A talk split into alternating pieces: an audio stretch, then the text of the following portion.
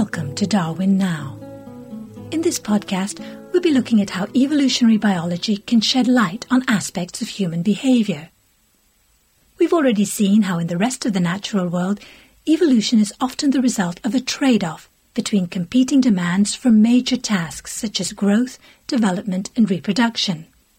Can something as seemingly complex as human life history, or even the origins of family and social systems, also be looked at in terms of evolutionary trade offs?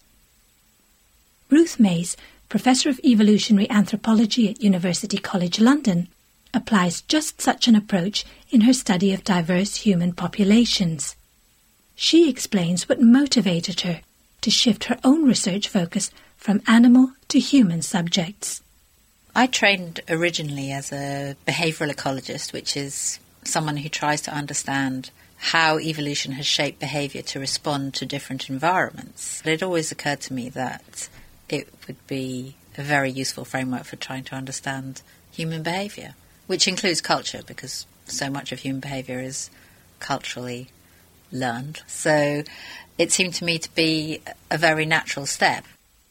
What are the challenges of studying the evolution of human behavior?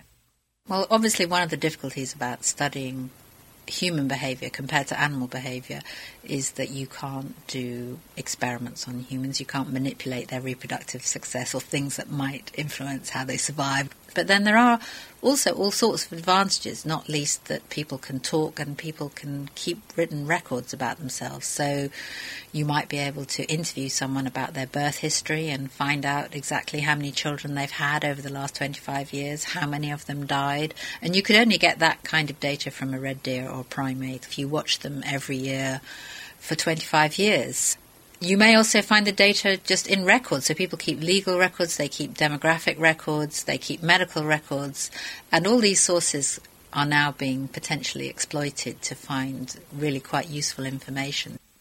For Mace and her colleagues, key questions about human family organization, when to begin reproducing as a woman, how to choose a mate, or how much to invest in your children, can be studied fruitfully through the lens of evolutionary biology and this can have broader cultural implications.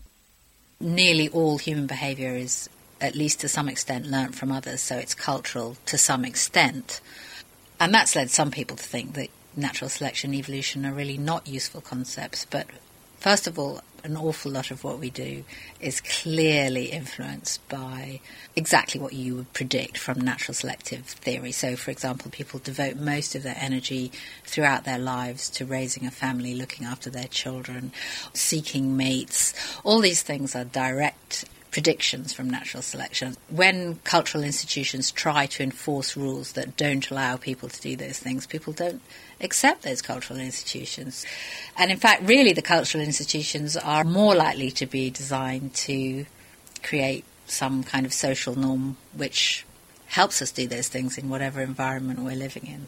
And the other thing to say is that cultural traits, even if not subject to natural selection, could be undergoing a process of cultural evolution in that they are transmitted from one individual to another, and cultural traits that have properties that make them very successful about being transmitted are going to spread. And in fact, Richard Dawkins, in the final chapter of The Selfish Gene, talks about the spread of cultural traits and how that also has evolutionary properties.